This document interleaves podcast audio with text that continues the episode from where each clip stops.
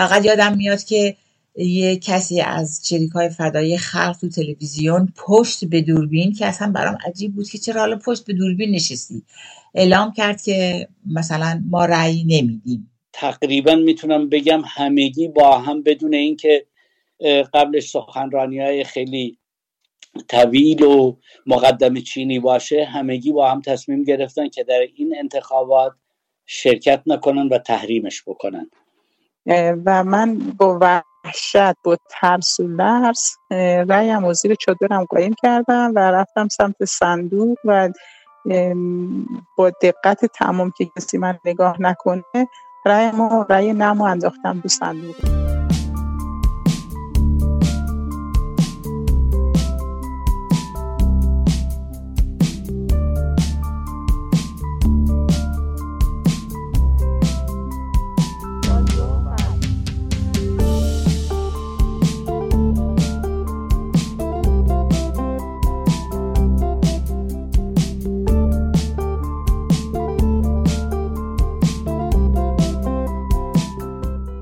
سلام.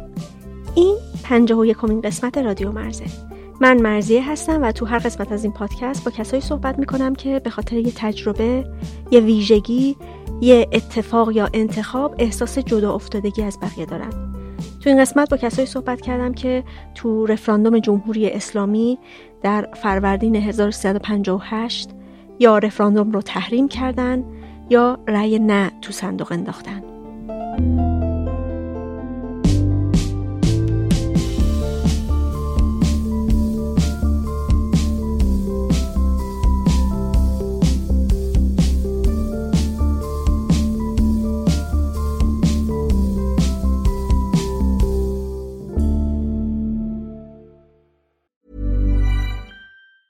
Get up to 30% off wedding jewelry at Bluenile.com and remember the joy of your wedding day forever. Blue Nile offers everything from diamond and lab grown diamond wedding bands to classic pearls, earrings you can design yourself, even gorgeous sapphire pieces for your something blue. Whatever you choose, Blue Nile's pieces are all graded for excellence for a lasting memento as brilliant as the love that inspired it. Right now, get up to 30% off at Blue Bluenile.com. Bluenile.com. Ready to start talking to your kids about financial literacy?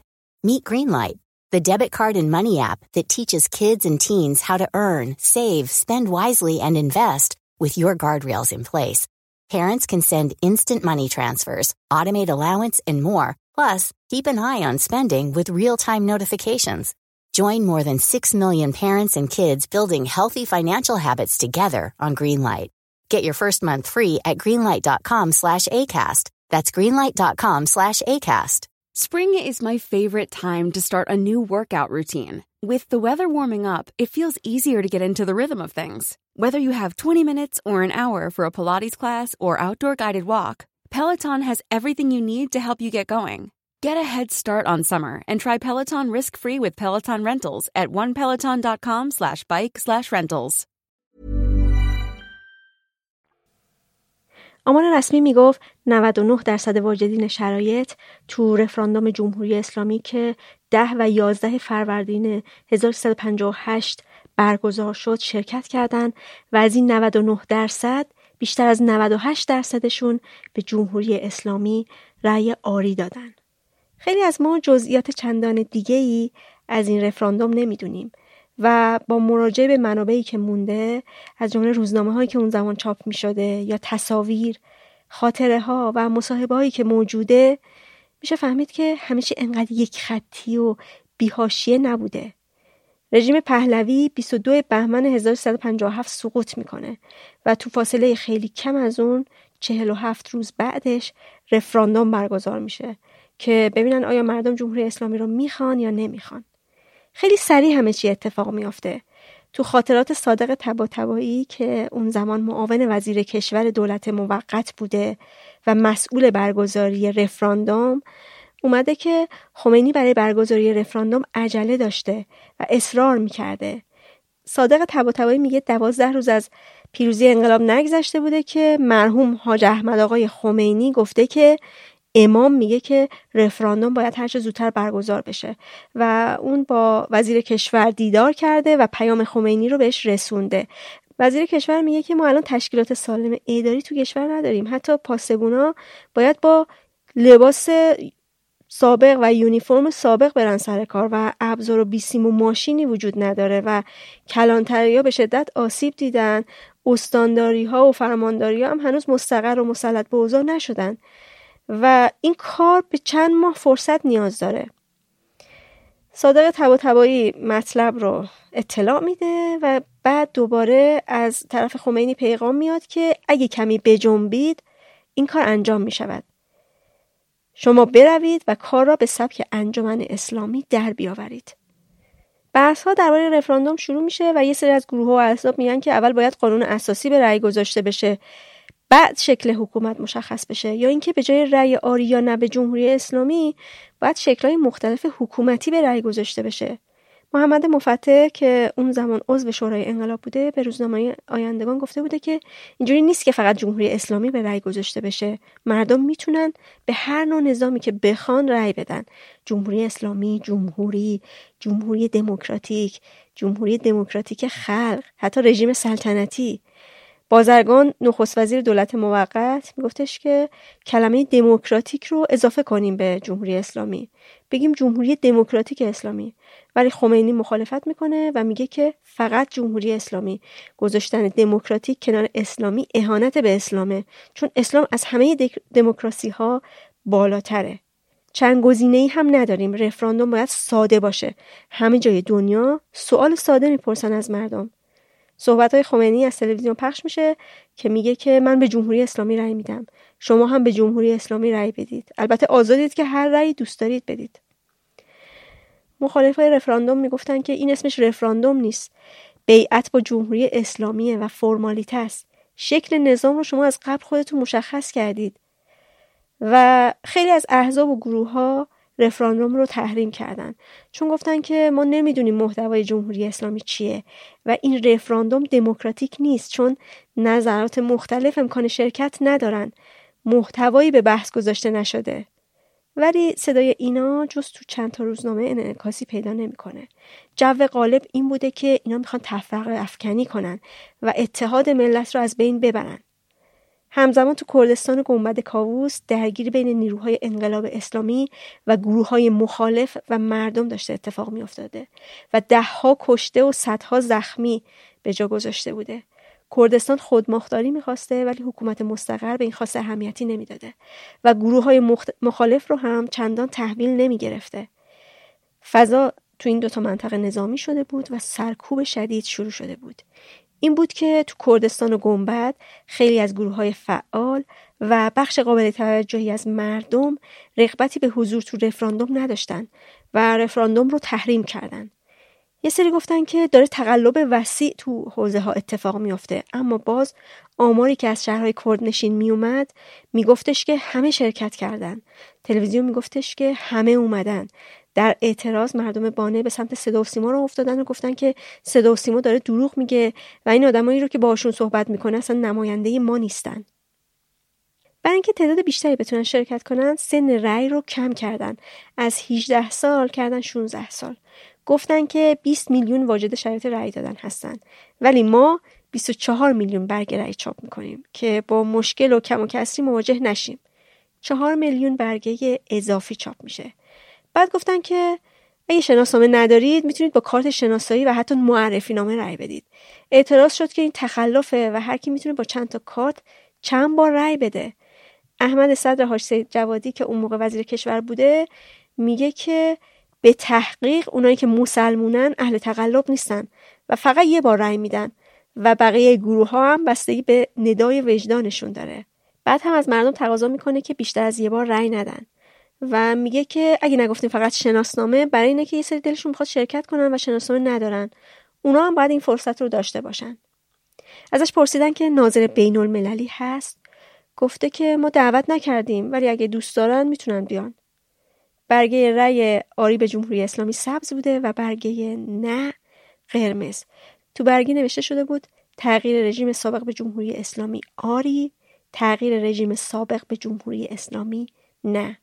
با این حساب نه یعنی رژیم سابق تغییر نکنه. در حالی که خود مقامات این رو تکذیب می‌کردن و می‌گفتن که ما نمیگیم که رأی نه به جمهوری اسلامی رأی آری به رژیم سابقه. خمینی گفته بود که اگه نه جمهوری اسلامی رو می‌خواید نه رژیم سابق رو می‌خواید پشت برگتون دستی بنویسید چی می‌خواید. که بعد چیکار کنن؟ اینا رو معلوم نیست. رفراندوم توی دو روز ده و یازده فروردین برگزار میشه و دوازده فروردین هم اعلام میشه که اکثریت قاطع مردم به جمهوری اسلامی رأی آری دادن. با همه این جزئیات که از خوندن مصاحبه ها و اخبار و گزارش های روزنامه های اون زمان به دست اومده و باید تاکید کنم که احتمال خطا توش حتما هست می‌رسیم به اون تعداد کمی که این انتخابات رو یا قبول نداشتن یا رفتن و رأی ندادن. جوانهایی که اون موقع در اقلیت مطلق بودن. صدایی نداشتن که شنیده بشه و اصلا به حساب نمی اومدن. من چند تاشون رو پیدا کردم که الان کوچیکترینشون 60 سال سن داره و تو این قسمت باشون صحبت کردم. کسایی که رأی ندادن یا کسایی که اصلا شرکت نکردن. و بیشترشون هم عضو گروه و دسته ای نبودن که سازمانی رأی بدن یا رأی ندن.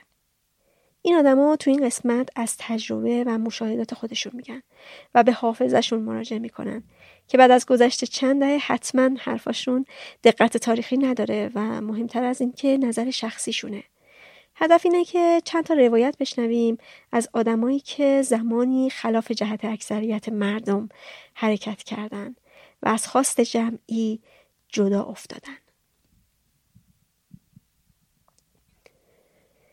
نادر موقع رفراندوم که توی اون شرکت نکرده 18 ساله بوده. ساکن سنندج و تازه دبیرستان رو تموم کرده بوده و دیپلم گرفته بوده. ببینید ما مثلا خیلی خوب یادمه وقتی شاه رفت ما اونو یه, یه قدم برای پیروزی انقلاب می‌دونستیم قشنگ یادمه وقتی که 21 بهمن ارتش اعلام همبستگی با مردم کرد. من یادم با یکی از دوستام یه فیکساتور خریدیم میدون اقبال میدون اون زمان می‌گفتم میدون شاه چیز شهر سنندج. فیکساتور مشکی من خریدم. با هم با اون دوستمون رفتیم نوشتم رو دیوار دخانیات سنندج دومین گام پیروزی انقلاب مبارک باد. یعنی خیلی هم خوب معتقد بودیم به اینا که انقلاب یک شبه پیروز نمیشه گام به گام میاد جلو و ما معتقد بودیم که مثلا اگه شاه رفت یه گام بود اگه ارتش اعلام همبستگی کرد یه گام بود. منتظر گام های دیگه بودیم که مثلا ارتش در هم بریزه ساواک در هم بریزه بعد بیان مثلا انجمنها و شوراهای شهری درست بشه. یعنی خیلی چیز بودیم. یعنی اون چیزی که تو ذهن ما بود با اون چیزی که اتفاق می افتاد می‌تونم بگم 180 درجه فرق داشت. برای همینم من هیچ وقت نه خوشحال نبودیم به این که مثلا یک دفعه یه دار و دسته اومدن سر کار دولت بازرگان تشکیل شد و اینا. برای ما عجیب غریب بود. یعنی یه مقدار تو ذوقمون می‌زد چون خودمون رو برای خیلی چیزای بهتری آماده کرده بودیم. خودمون آماده کرده بودیم که مثلا یه چیزای پایه‌ای درست بشه تشکیل بشه. هرچند بعدها مجبور شدیم ما تو کردستان از سنندج خصوصا شروع بکنیم این کار رو و یه چیز شورای محلی تشکیل شد به اسم بنکه و در اون بنکه ها همه جوونا و جوونا که می‌خوام خدمت شما منظورم دخترها و پسرها تو این بنکه ها تو این شوراهای محلی به صلاح سازماندهی شدن و طبیعتا هم به صورت دموکراتیک انتخابات می‌شد شورای و همه با هم کارامونو می‌کردیم. برای نمونه اون زمان خب زمستان بود یادم نفت نبود مردم در مزیقه بودن برف زیادی هم می اومد مثلا کوچه ها رو پاک بکنیم چون نمی‌دونم نفت رو بتونیم برسونیم در خونه ها از شعب نفت که معمولا اون زمان با به اصطلاح چهارپاهای چیز بود. یعنی مثلا با ماشین نمی اومد بر تقدیر این کارا شد نگهبانی محلات بود و شروع شد تا به صلاح بحث رفراندوم که برای ما بازم عجیب بود. خیلی هم عجیب بود چون که همونطوری که الان گفتم ما به مرحله بندی انقلاب فکر می‌کردیم. یه دفعه گفتن که یه رفراندومه که شما باید بگید که آیا جمهوری اسلامی رو می‌خواید یا نه. تقریبا می‌تونم بگم جو عمومی مخصوصا تو سنندج براشون غیر مترقبه بود. یعنی اینکه مثلا یه دفعه بهت بگن تو جمهوری اسلامی رو قبول داری یا نه. شما می‌تونستی در اون زمان مثلا یه رفراندوم بکنی بگی آیا جمهوری مثلا شاه رو قبول می‌کنی یا نه. که بگی نه. ولی اینی که بخوای یه رژیم تازه رو سر کار بیاری بدون اینکه بدونی محتواش چیه بدون اینکه بدونی نظراتشون چیه چه, چه کاری می‌خوان بکنن و چه به صلاح ایده آهایی دارن واقعا ما نمی‌دونستیم. و جمهوری اسلامی هم طبیعتا یک به صلاح قالب ایدئولوژیک با خودش حمل می‌کرد به اسم اسلام و ما طبیعتا گروه های اسلامی تقریبا ضعیف بود. ماها یعنی در میان جوانان منظورمه. بیشتر حزبای دیگه ای بودن یا ناسیونالیست بودن یا کمونیست بودن و حتی اسلامی هم درست نمی‌دونستن.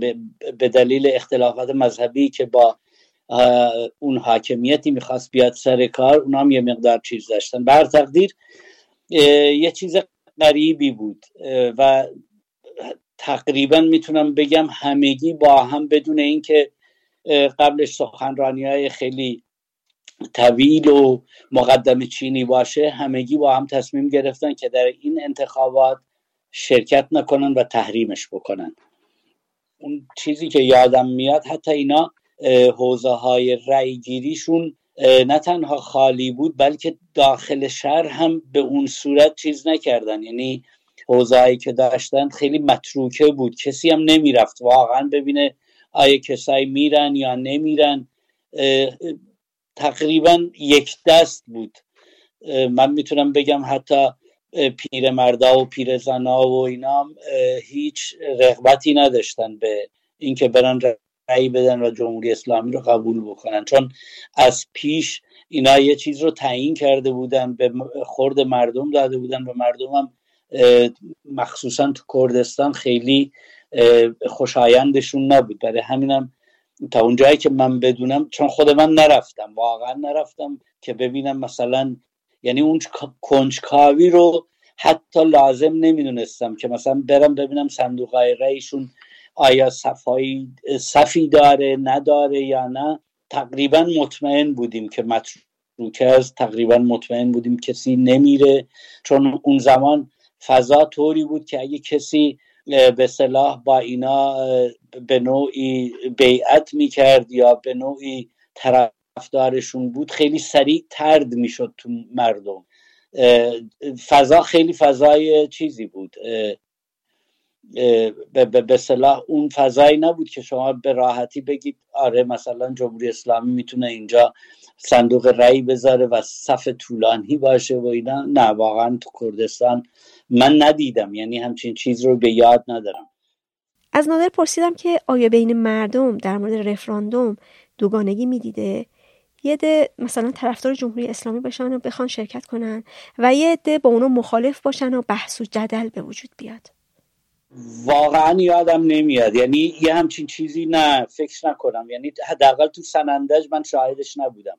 به هیچ عنوان سنندج اون به صلاح دوگانگی یا چیز بگیم بعدها چرا؟ یه مقدار مثلا مکتب قرآن و چیزای مفتی زده اینا اومدن ولی اونم اونطوری نبود که بتونن فضای شهر رو در دست بگیرن.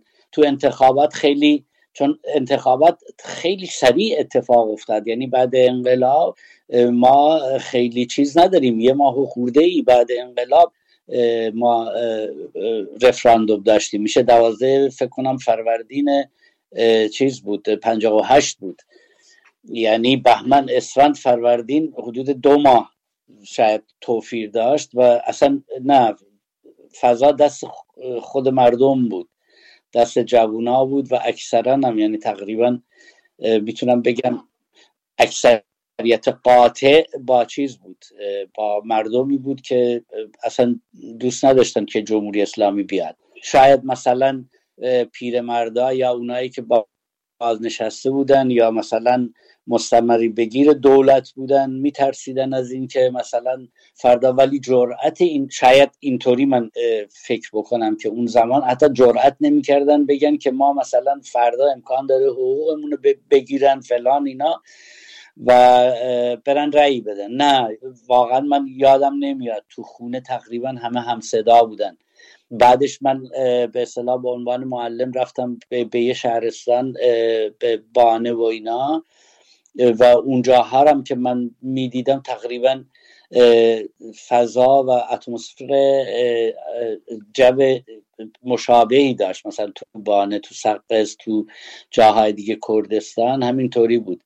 میگم خیلی سریع بود این چیز رفراندوم. خیلی بیمعنی بود خیلی بی توضیح بود. هیچ توضیحی نداشتن. یعنی می‌گفتن جمهوری اسلامی آره یا نه. حتی مثلا من یادم اون زمان که یه سری تو چیز از اپوزیسیون اینا می‌گفتن که جمهوری مثلا خود بازرگان اینا اون زمان می‌گفتن جمهوری دموکراتیک اسلامی که آی خمینی گفت جمهوری اسلامی نه یک کلمه کمتر نه یک کلمه بیشتر. و اینا بیشتر تو ذوق مردم می‌زد. چون هیچ محتوایی ما نداشتیم. مثلا درسته تو نوفلوشاتو آی خمینی صحبت هایی که می‌کرد مارکسیستا آزادن نمی‌دونم برای زنها هیچ اجباری وجود نداره. همه اینها وقتی که روز به روز میگذشت این چیزا در واقع دستشون رو می‌شد که اینطوری نیست. ولی همون اوایل که این رفراندوم هم کردن تقریبا می‌تونم بگم اینطوری بود. مثل الان که مثلا یه رفراندوم شده وکالت می‌دهید یا نه من, من دوباره تدایی همون به اصطلاح به جمهوری اسلامی آری یا گفتن رو برام تدایی میشه. از نادر پرسیدم که خبر از شهرهای دیگه داشت. می‌دونست که بقیه ایران همه می‌خوان به جمهوری اسلامی رأی بدن. چرا؟ و یه مقدارم شاید مثلا کارهایی که ما می‌کردیم یا مثلا فعالیتی که داشتیم که بعدها ما مثلا خودمون رو نقد می‌کردیم مخصوصا من خودم رو نقد می‌کردم این بود که اون فضایی که ما داشتیم تمام ذهن ما رو گرفته بود. فکر می‌کردیم تمام ایران اینطوریه در حالی که مثلا شما آماری که میومد از تعداد شرکت کننده هایی که در ایران شرکت کرده بودن 98 درصد به جمهوری اسلامی آری گفته بودن.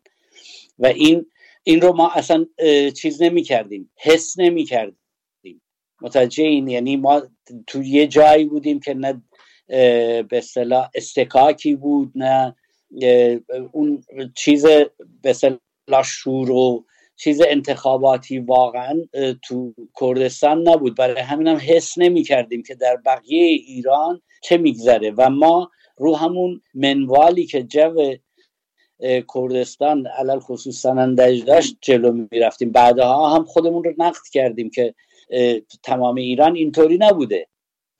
من یه بار که تهران رفتم اون فضا رو با خودم تو تاکسی برده بودم که منو پیاده کردن. یعنی مثلا ریختن یه جایی چیز یه عده از این حزب ها بودن ریخته بودن یه جایی رو اذیت می‌کردن که من تو تاکسی گفتم چیزا مثل وحشی دارن میان. قبلش یارو خیلی بام تعارف می‌کرد و خیلی خوب صحبت می‌کردیم بعد گفت پیاده شد پولم ازم گرفت و منو پیاده کرد. یعنی منظورم اینه که اون فضایی که من داشتم با اون فضایی که مثلا تو تهران البته تقریبا همه تهران نبود. چون من مثلا جلو دم دانشگاه اینا می‌رفتم با بچه تهرانم احیانا یه سری مکاتبات و رفت و آمد داشتیم. اونجا هم فضای دم دانشگاه با جاهای دیگه خیلی فرق می‌کرد. شمال با جنوبش خیلی فرق می‌کرد. ولی مجموعا کردستان بله اینطوری بود. یعنی شما می‌تونستی در هر خونه ای رو تو حتی تظاهرات زمان شاه یا بعد هم که چیز پیش اومد در هر خونه ای رو بزنی و بهش اعتماد بکنی بری تو, بری تو خونش. این اون زمان خیلی باب بود یعنی چیز بود عادی بود. تبلیغاتی که رژیم مخصوصا تو اوایل مخصوصا دوران جنگ داشت خیلی تبلیغات وحشتناکی کرده بود. که کردا سر می‌برن نمی‌دونم اگه اسیر بگیرن این کارو می‌کنن باش اون کارو می‌کنن باش. اینجور چیزا بود. یعنی من خودم غیر از اون قشر خاکستری یا بیطرف که خیلی به هیچی کار ندارن دو چیز برجسته بود. مخصوصا ما وقتی می‌گفتیم ما کردیم یا اهل سنندجیم اینا یه سری خیلی تحویلمون می‌گرفتن مثل قهرمان مثلا ما رو می‌دیدن. یه سری با نفرت به ما نگاه می‌کردن. می‌شد خیلی خوب به وضوح این رو دید این رو فهمید. مثلا خیلی از مثلا خیلی جاها من وقتی می‌گفتم من کردم چیزم خیلی خوب بامون مخصوصا قشر روشن فکر قشر چیز خیلی خوب تحویل می‌گرفتن حتی سوال می‌کردن در اون دوران چی شده چی گذشته خیلی تحویل می‌گرفتن. یه سری هم بودن نه. حتی اگر یه لیوان آب رو می‌خواست بده برمیگردوند. یعنی این اینجوری بهتون بگم. خب یه قشرم طبیعتا خاکستری هن همیشه ما, ما, ما بهشون میگیم عوام. خیلی دوست نداره سر تو هم همه چی بکشه یعنی دنبال یه عده دیگه راه میفته میره. از نادر پرسیدم که زندگیش بعد انقلاب چطور شد؟ اخراج شدم. یعنی تو کردستان تقریبا این یه چیز معمولی بود. هر کسی باب دلشون نبود دیگه اینا رو نمیذاشتن برن سر کار. یعنی کسایی رو می‌خواستن که از فیلترهای خودشون به صلاح عبور بکنه و بتونن نمی‌دونم یه چیزایی داشتن سنجش. من تا امروزم که امروزه مثلا نمی‌دونم نماز رو چجوری می‌خونن. خیلی چیز نبود برام. مثلا اونجا اصول دین میپرسیدن نمی‌دونم چیزای مذهبی ایدولوژیک میپرسیدن که حتما شما باید به نوعی تمام اون بحثا و سوالات ایدولوژیک یه طرف اینکه شما رو انتخاب بکنن به عنوان امین خودشون به عنوان کسی که می‌تونید خواسته هاشون رو برآورده بکنید اون خب طبیعتا براشون خیلی مهم بود. و من اون کار نبودم. نادر یه دهه بعد از انقلاب مجبور شد که با خانوادش مهاجرت کنه و الان در اروپا ساکنه.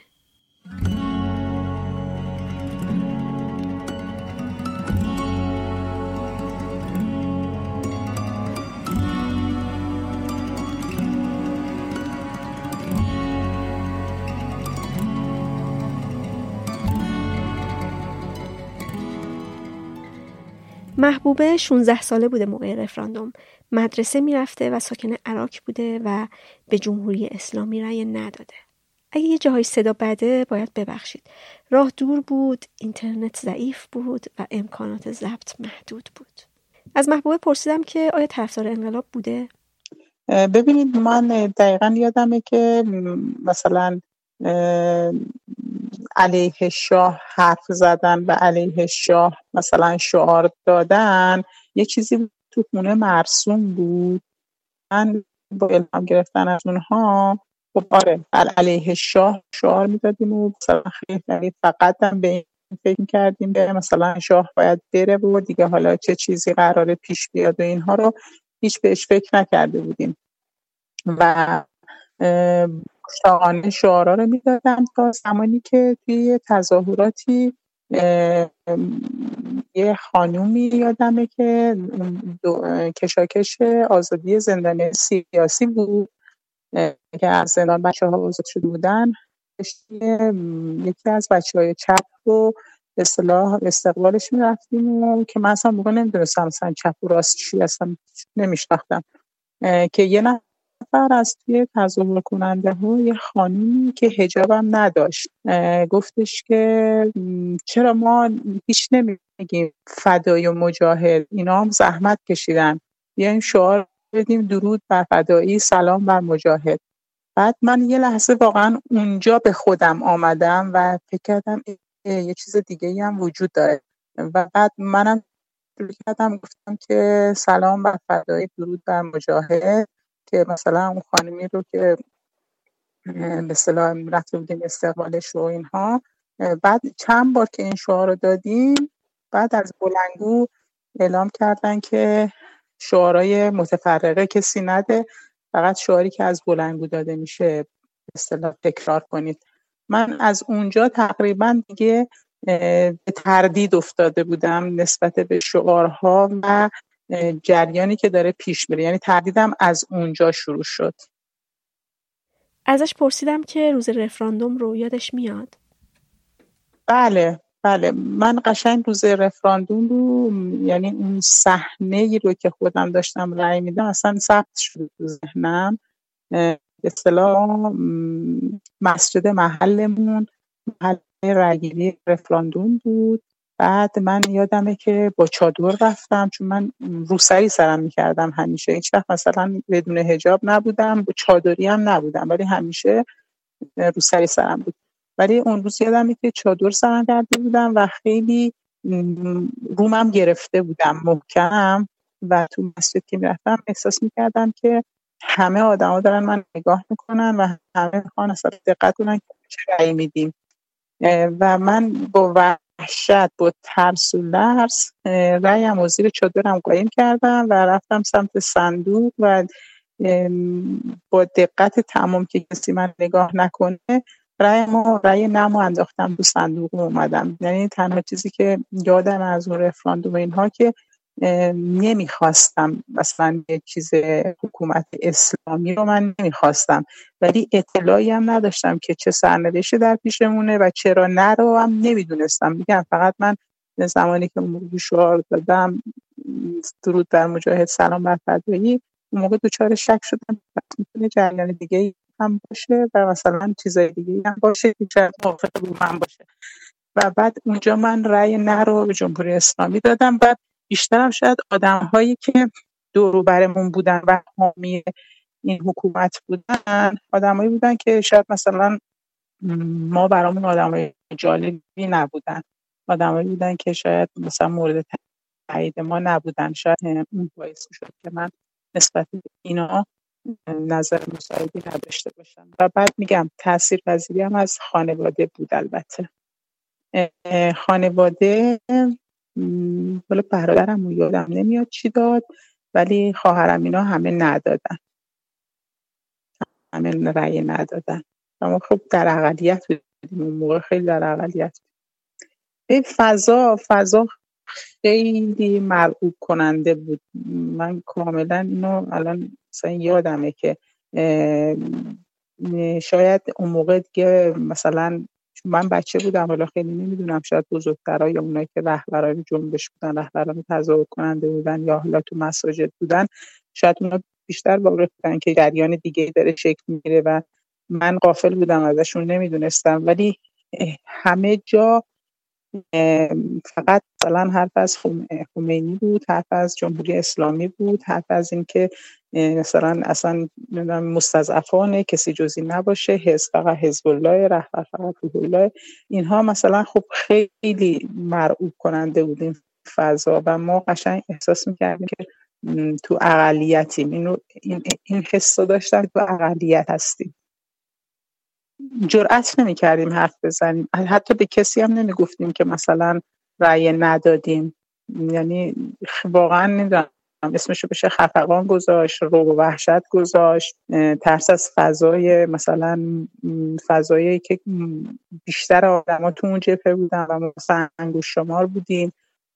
این شاید مجموعه اینا باعث شده بود که به حال احساس نمی‌تونستیم که علنی نظرمون رو راجع به رأیمون بگیم. و من یادمه که خواهرای دیگه هم, هم که مثلا رأی ندادن اونا هم همینجوری بودن اونا هم همینجوری با ترس و لرز کار کردن. از محبوبه پرسیدم آیا این نظری که راجع به وضع سیاسی کشور پیدا کرد و این رأیی که داد روی زندگیش تأثیر هم گذاشت؟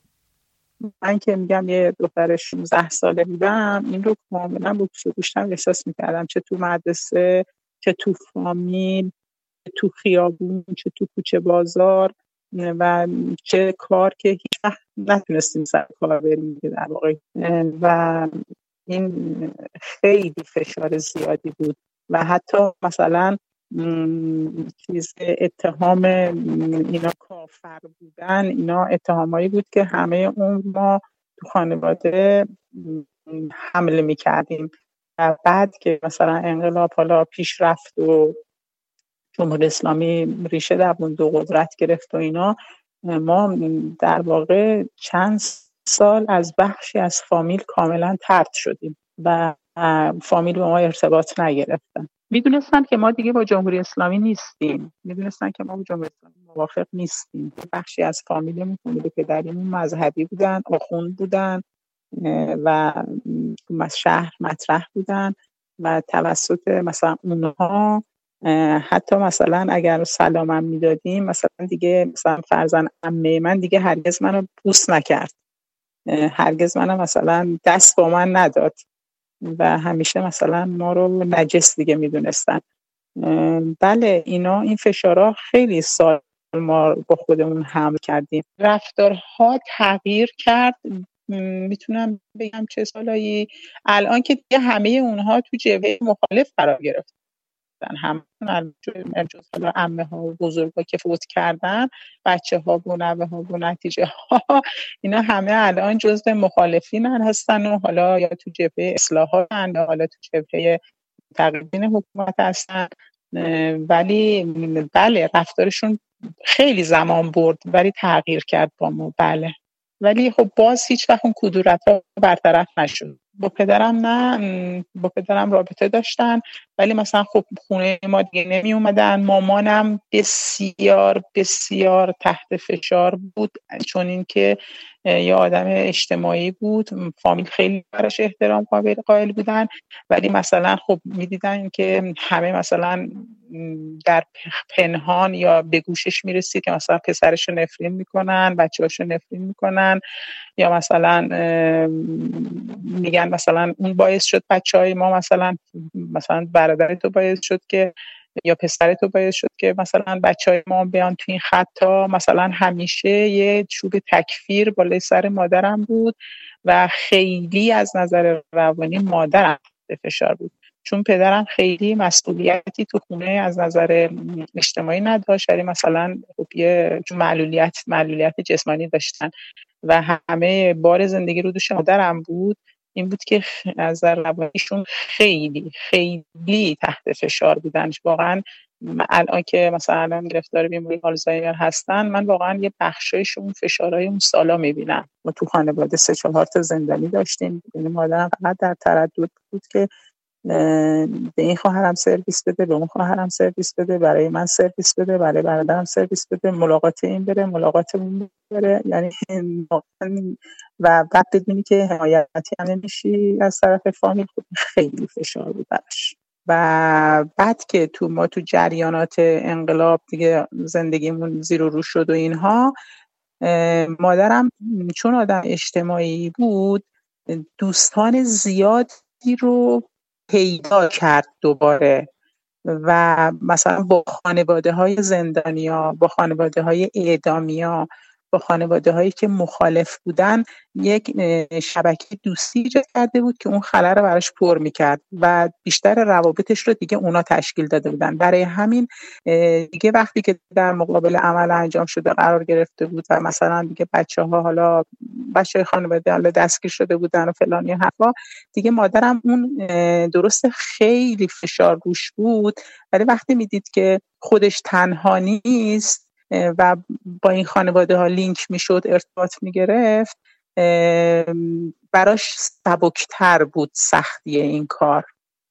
و براش هموارتر بود. چون می‌دید تنها نیست مثل خودش آدمای زیادی هستن. محبوبه هنوز عراق زندگی می‌کنه. 18 سالش که بوده بازداشت شده و زندان رفته بعد آزاد شده ازدواج کرده بچه دار شده و دیگه رأی نداده تا دوران خاتمی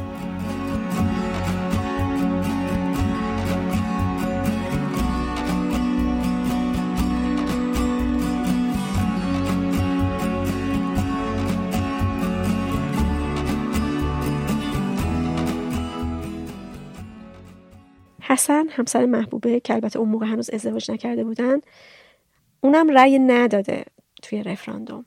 21 ساله بوده و دانشجو و از عراق اومده بوده تهران که درس بخونه. حسن گفت که موافق انقلاب بوده. ازش پرسیدم که توی این مدت کوتاه چی دید که تصمیم گرفت رأی نبده. ببین همین چیزای گروه های فشار همون قبل از 22 بهمن شروع شده بود. خب من مثلا قبل از بهمن یه چیز توی تظاهرات حالا چه عراق بودم چه تهران بودم توی تظاهرات مرتب شرکت می‌کردم. بعد یه موردی که پیش اومد که یعنی شاید دو تا مورد بود.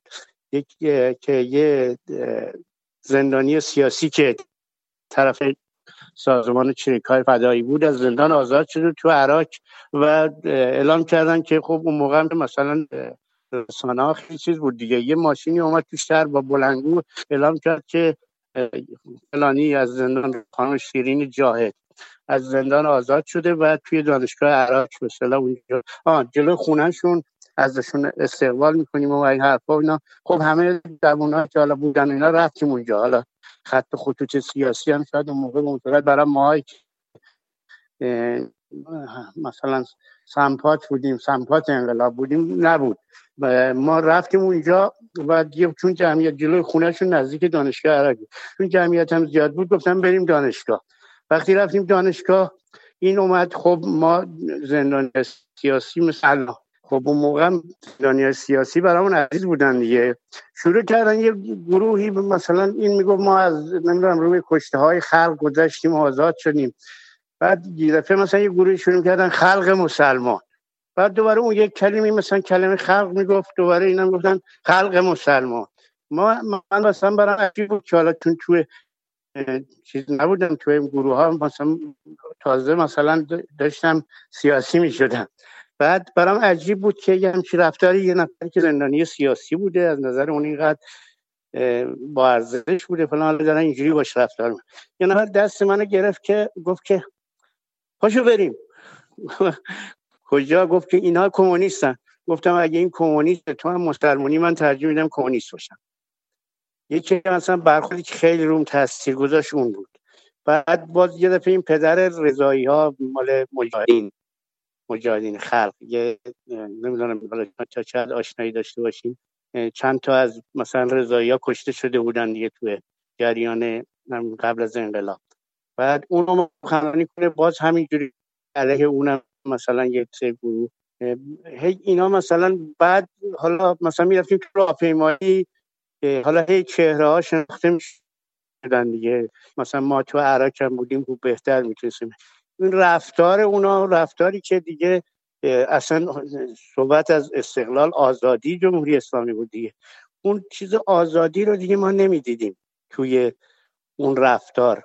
یعنی دقیقا دیدیم اون که می‌خواستیم اصلا نیست. یعنی اونی که فکر می‌کردیم اون آرمانگرایی که داشتیم حالا مثلا آزادی فردای مثلا دیگه همه چیز خوب میشه گل و بلبل میشه. مثل الان هم که به بچه ها من میگم حالا خورده با مخالفت می‌کنن.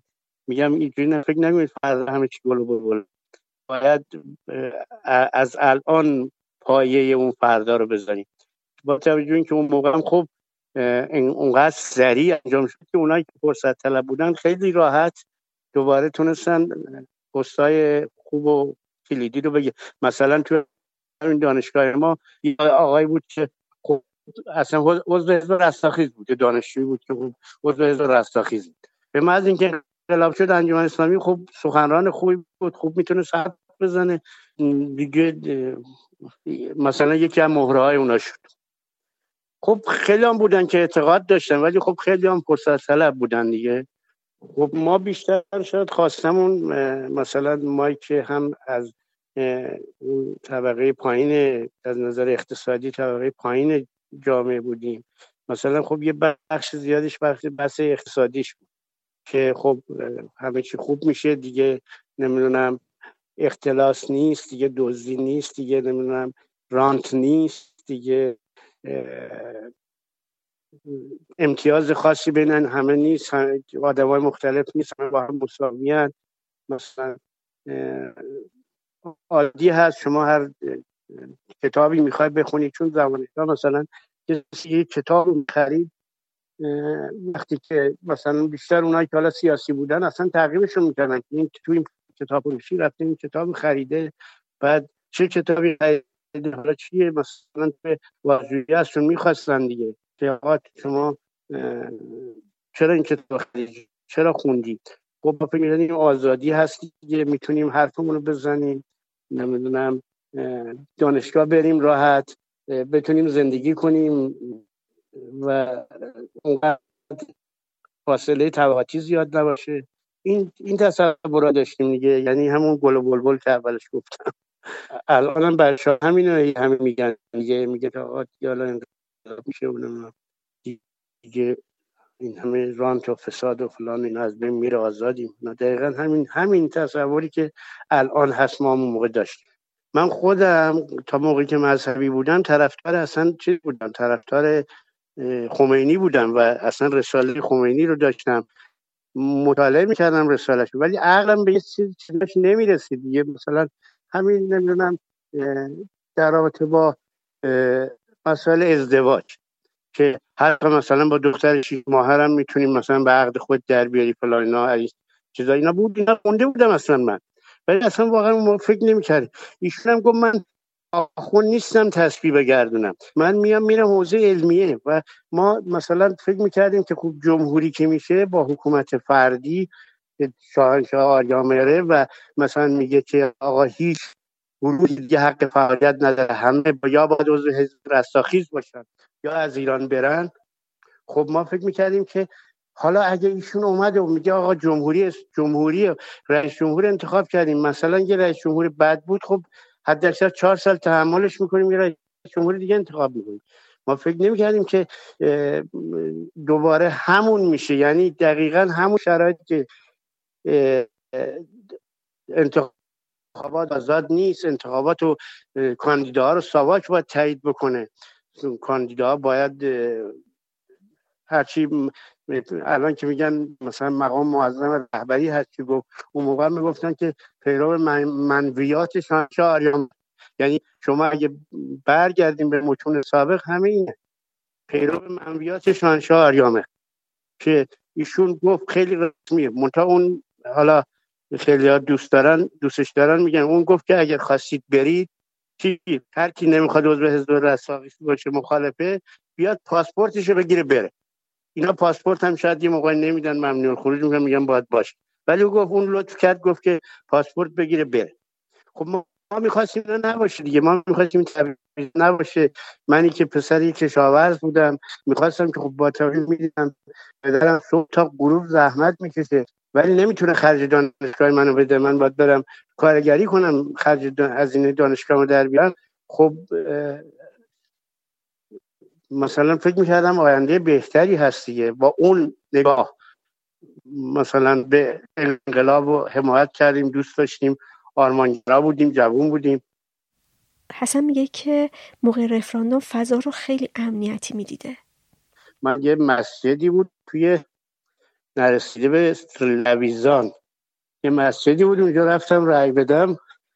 بعد این رأی منفی که می‌خواستم بدم میترسیدم. یعنی اونقدر به اصطلاح جو و دیگه امنیتی شده بود و کسی که مثلا کوچکترین حرفی مخالف می‌زد به عنوان ضد انقلاب و سریع بگیرن و ببندن فلان میترسیدم این رأی منفی رو بندازم تو صندوق. یعنی واقعا اون لحظه یادم میره که با ترس و لرز رأی نه رو انداختم تو صندوق. مثلا همه کسایی که تو حوزه بودن از خودشون بودن. بعد و اصطلاح کسی نمی‌تونه ابراز بکنه که من مخالفم. مثلا توی تلویزیون چیز وقتی که تبلیغات می‌کردن اینا مثلا می‌رفتن از یکی که رأی مثلا منفی داده از یه نفری که مثلا یه, یه،, یه مورد یادمه. از یه نفر صحبت کردن که شما جمهوری اسلامی می‌خوای گفت نه. گفت چه جمهوری؟ می‌خوای گفت جمهوری دموکراتیک. بعد گفت خب چیه؟ نتونست مثلا توضیح بده. یعنی می‌رفتن کسایی رو که اطلاعات زیادی نداشتن اونا رو می آوردن تو مصاحبه و تو تلویزیون تبلیغ می‌کردن. و این هم این بود که رأی آری سبز بود رأی نه قرمز. و اینجوری جا انداخته بودن کسی که رأی منفی میندازه رأی, رأی منفی قرمز نه. اینی که طرفدار سلطنته. و طرفدارای سلطنت خب بسیار اندک بودن دیگه اون موقع. یعنی مثلا حتی چجوری بگم طرفداره حتی مثلا جبهه ملی و اینا هم اونا هم واقعا دیگه چون یه بخششون بختیار اینا مثلا طرف شاره گرفته بود اونا هم خیلی کم بودن. بیشتر دیگه شده بود چیز این انقلابیون طرفدار خمینی و طرفدار گروه های چپ و مجاهدین. خب خیلی ها بودن که اصلا رأی ندادن. و بیشتر بیشتر میگم بیشتر مردم حالا ما مرکز نشین بودیم دیگه. حالا همون موقع مثلا شهرهای مثلا مثل کردستان اینا خب مخالف بودن. ولی ما که مرکز تو مرکز به فاز عراق یا تهران فلان اینجا. حالا من این دوتا شهر رو رفت آمد داشتم خب خیلی رأی دادن. بعد بعدا که حالا هر کجا حرفی می‌زدیم اینا گفتن که کسی که رأی نداده حق نظر نداره. شعار گروه فشار بود. یعنی تو دانشگاه من از همون اول بعد از بهمن تو دانشگاه گروه فشار رو دیدم که مثلا یه سری گروه های بودن که می‌گفتن صادق قدزاده هدایتشون می‌کنه. یک خانومی هم بود مثل زهرا خانم که اون میومد علیه مثلا دانشگاه تبلیغ می‌کرد و اینا جلوی دانشگاه تهران. و طرفداراش هم زهرا خانم افشا کن افشا کن اونم شروع می‌کرد مثلا علیه گروه چپ حرف که بعد گفتن که از طرف قدزاده هدایت میشه. ولی اینا کلا بودن دیگه حزب و حزب الله رهبر روح الله. اینا دیگه از اول از اینکه یه جای تجمعی می‌شد بعد دیگه خوب انقلاب فرهنگی که شد ما مثلا یه بار تو تقسیم شدیم جای مختلف شهر بریم تو تهران و مثلا روشنگری کنیم که می‌خوان دانشگاه ببندن دوباره صدا جا کنن هر کجا می‌رفتیم کتک میخوردیم. و بودن که نذارن حرف بزنیم. ازش پرسیدم خانوادهش چی؟ آیا رأی دادن یا نه؟ بله اونا خانواده اونا مذهبی بودن و رأی رأی چیز دادن رأی مثلا یه برادرم که حالا بیشتر مثلا با هم اختلاف سنی هم خیلی کم بود اون مثلا خب خیلی حتی مثلا اگر خونه بودیم تو خونه بودیم مثلا اجازه نمی‌داد من موسیقی گوش کنم ولی چیز مثلا طرفداری از حکومت اینا اونجوری نه ولی مثلا حالا اگه جایی من مورد حمله قرار گرفتم از من دفاع می‌کرد نه مثلا از حکومت. ولی باره دیگه خانواده ها اکثر بیشتر البته مثلا یه خانواده دوستم بود که خوب اون دوست من طرف انقلاب بود و اون بعد به طرف مجاهدین گرایش پیدا کرد.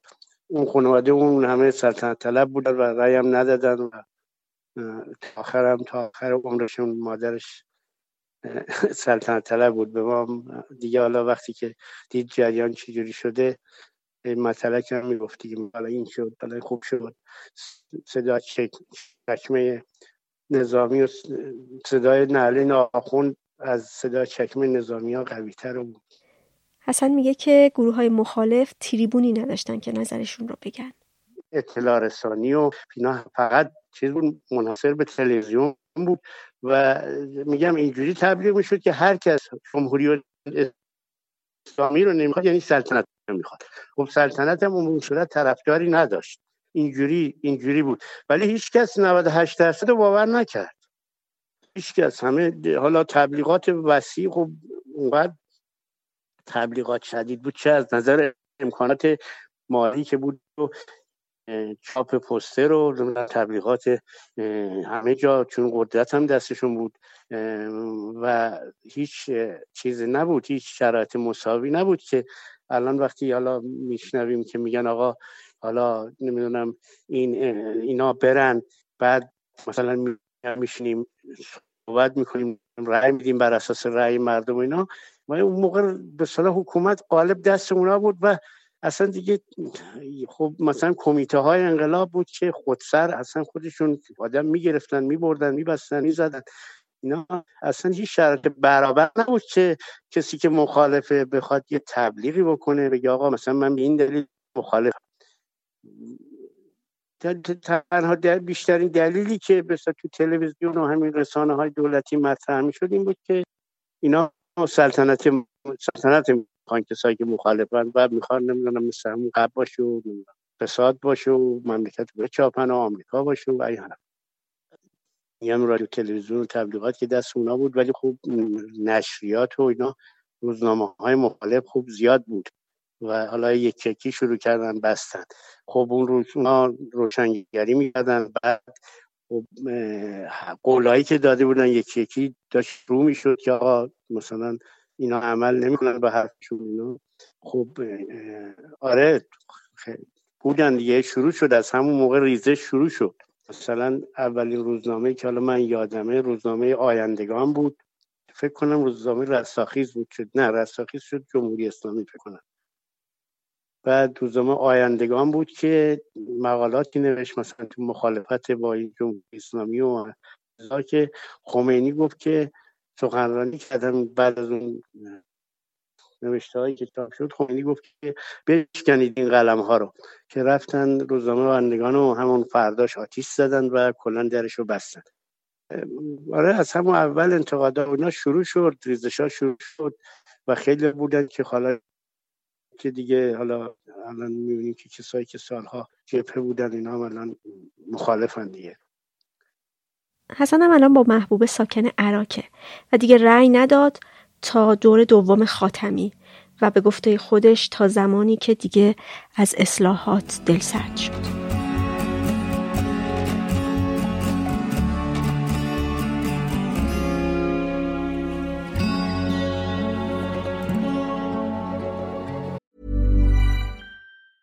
Hey, I'm Ryan Reynolds. Recently, I asked Mint Mobile's legal team if big wireless companies are allowed to raise prices due to inflation. They said yes. And then when I asked if raising prices technically violates those onerous two-year contracts, they said, what the f*** are you talking about, you insane Hollywood ass?" So to recap, we're cutting the price of Mint Unlimited from $30 a month to just $15 a month. Give it a try at mintmobile.com slash switch. $45 up front for three months plus taxes and fees. Promoting for new customers for limited time. Unlimited more than 40 gigabytes per month. Slows. Full terms at mintmobile.com. Hi, this is Kristen. And this is Jen from My Mom So Hard. And we're here to talk about By Heart. Do you remember when you were nursing and you were like, I want to give the best thing I can to my baby? Well, we've got that for you. It's called By Heart, and it is a infant nutrition company built from the ground up to deliver real innovation on behalf of babies and parents. Curious about By Heart? Redeem your welcome offer at byheart.com slash podcast with code MOMS20 for a limited time. Additional terms and conditions apply. Tell them my mom so hard sent you.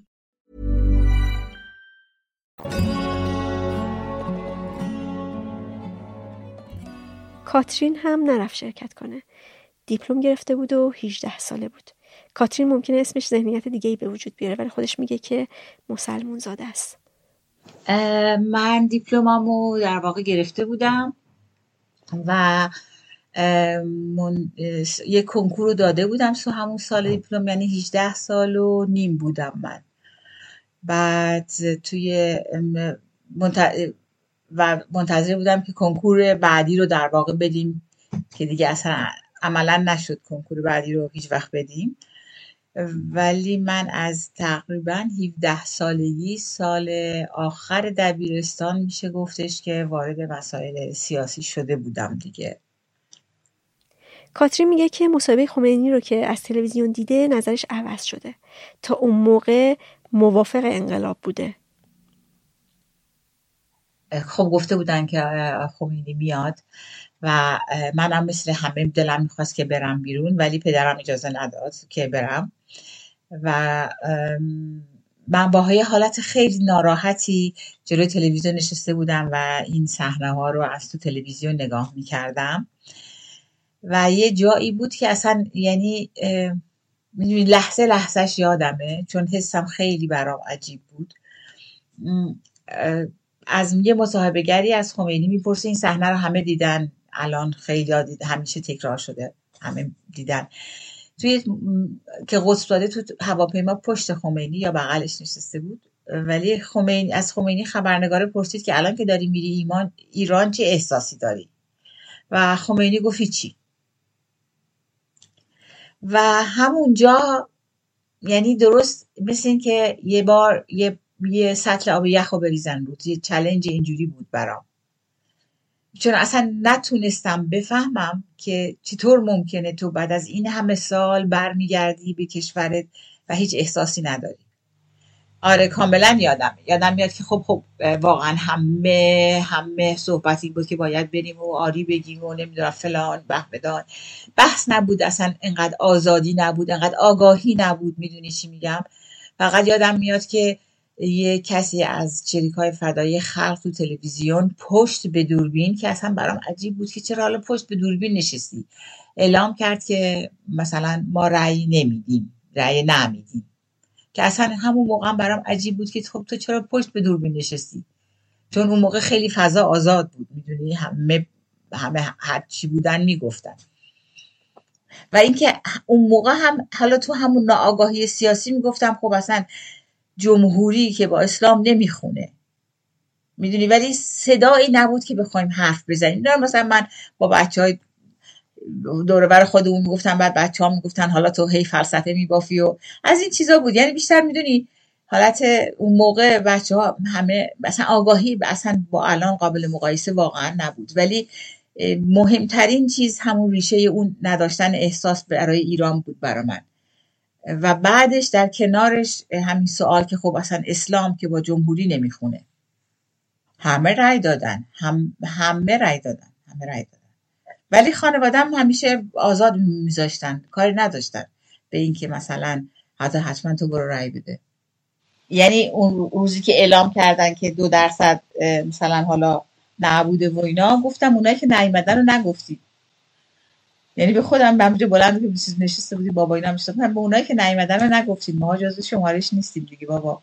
فشار نبود. واقعا کسی به کسی فشار نمی آورد.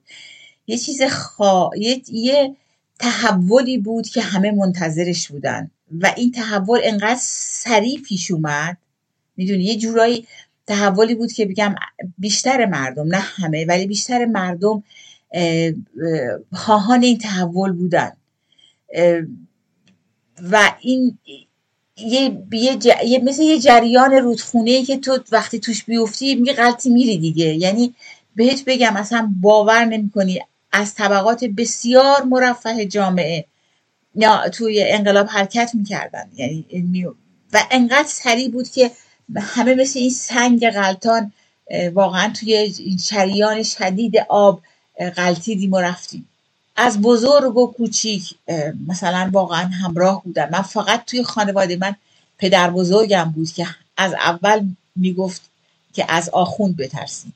و ما من خودم جزو کسایی بودم که می‌گفتم اینا پیر شدن و دیگه نمی‌دونن چی میگن. ولی بعدا فهمیدم که اشتباه می‌کردم. ولی واقعا تنها کسی توی ما فامیلمون خیلی مثلا فامیلا ایران همه بزرگن. ما حدودی 300 400 نفریم.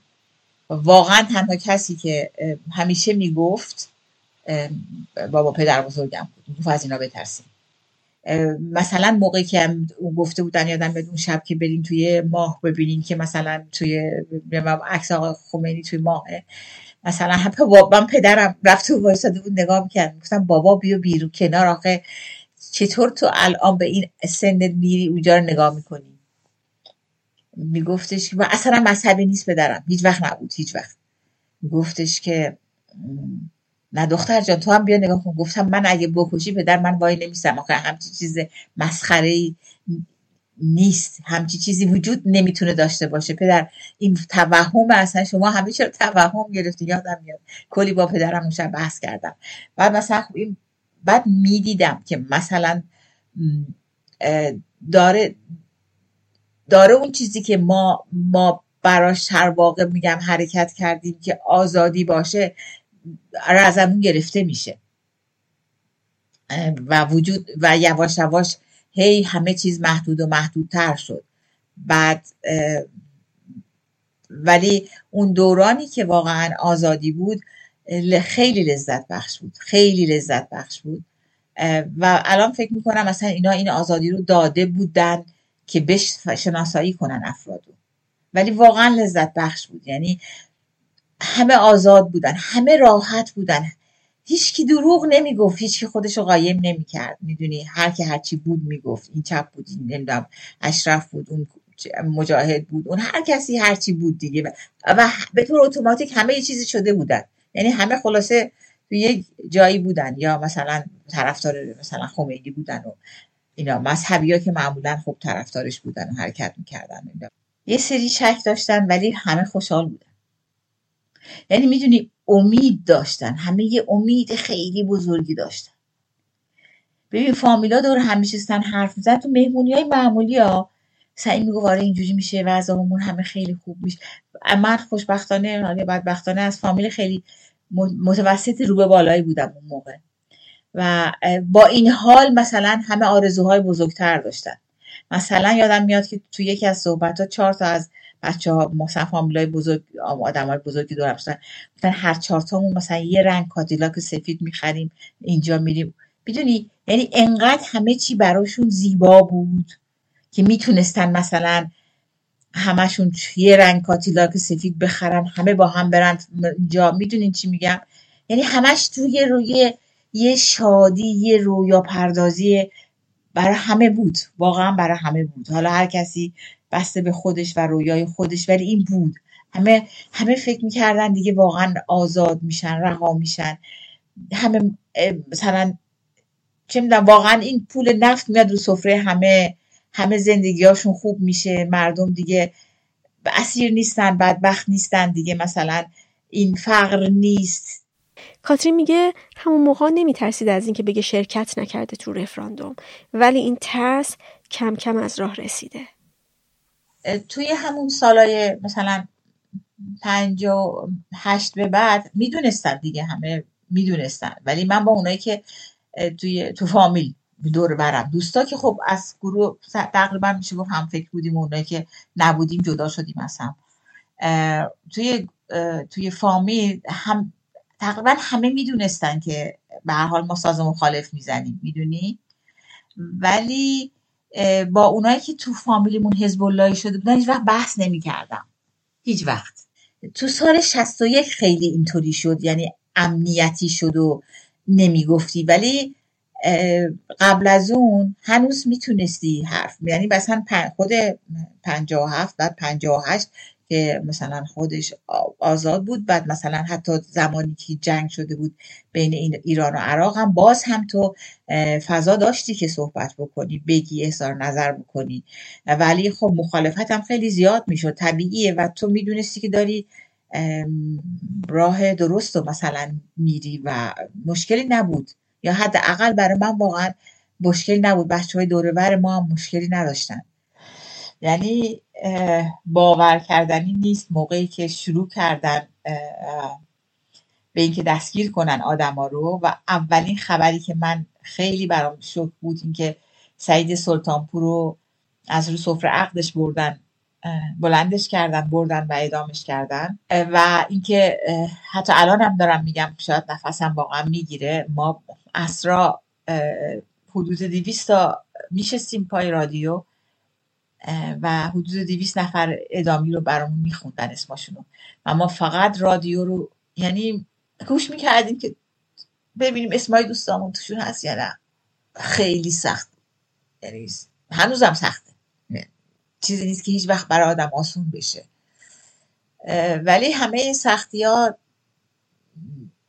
شاید آدم رو محکمتر می‌کنه. آدم رو قویتر می‌کنه که بتونه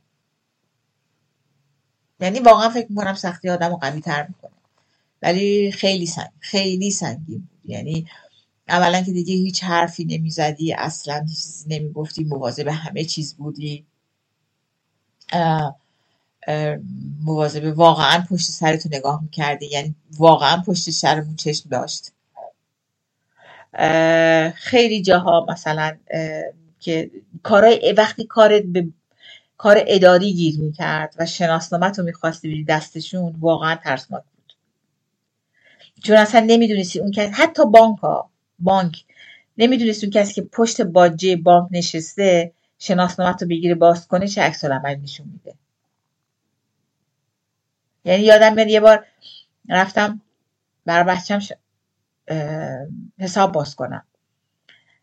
پسر شناسنامه رو گرفت برد. برد. من یعنی تا این برگرده مردم. گفتم این برد دیگه تمام. برگشت. گفت نمی‌تونی شناسنامه باز کنی خانوم. باید پدرش بیاد. گفتم چرا؟ گفت برای اینکه شما زنی. گفتم آقا من نه ماه بچه تو شکمم بود. نمی‌تونم برای شناسنامه باز حالا دیگه تیر شدم اونجا؟ داد بیاد که اصلا این شناسنامه بده. من یعنی تمام اون استرسی که داشتم واقعا یعنی دفاع کردم از خودم از اینکه چرا به عنوان مادر نمی‌تونم برای بچم حساب بانکی باز کنم. خب؟ ولی وقتی این شناسنامه رو گرفت برد من اصلا یعنی دیگه واقعا مردم کاترین بعد از اون هم توی انتخابات دیگه شرکت نکرد و سالها بعد از ایران مهاجرت کرد.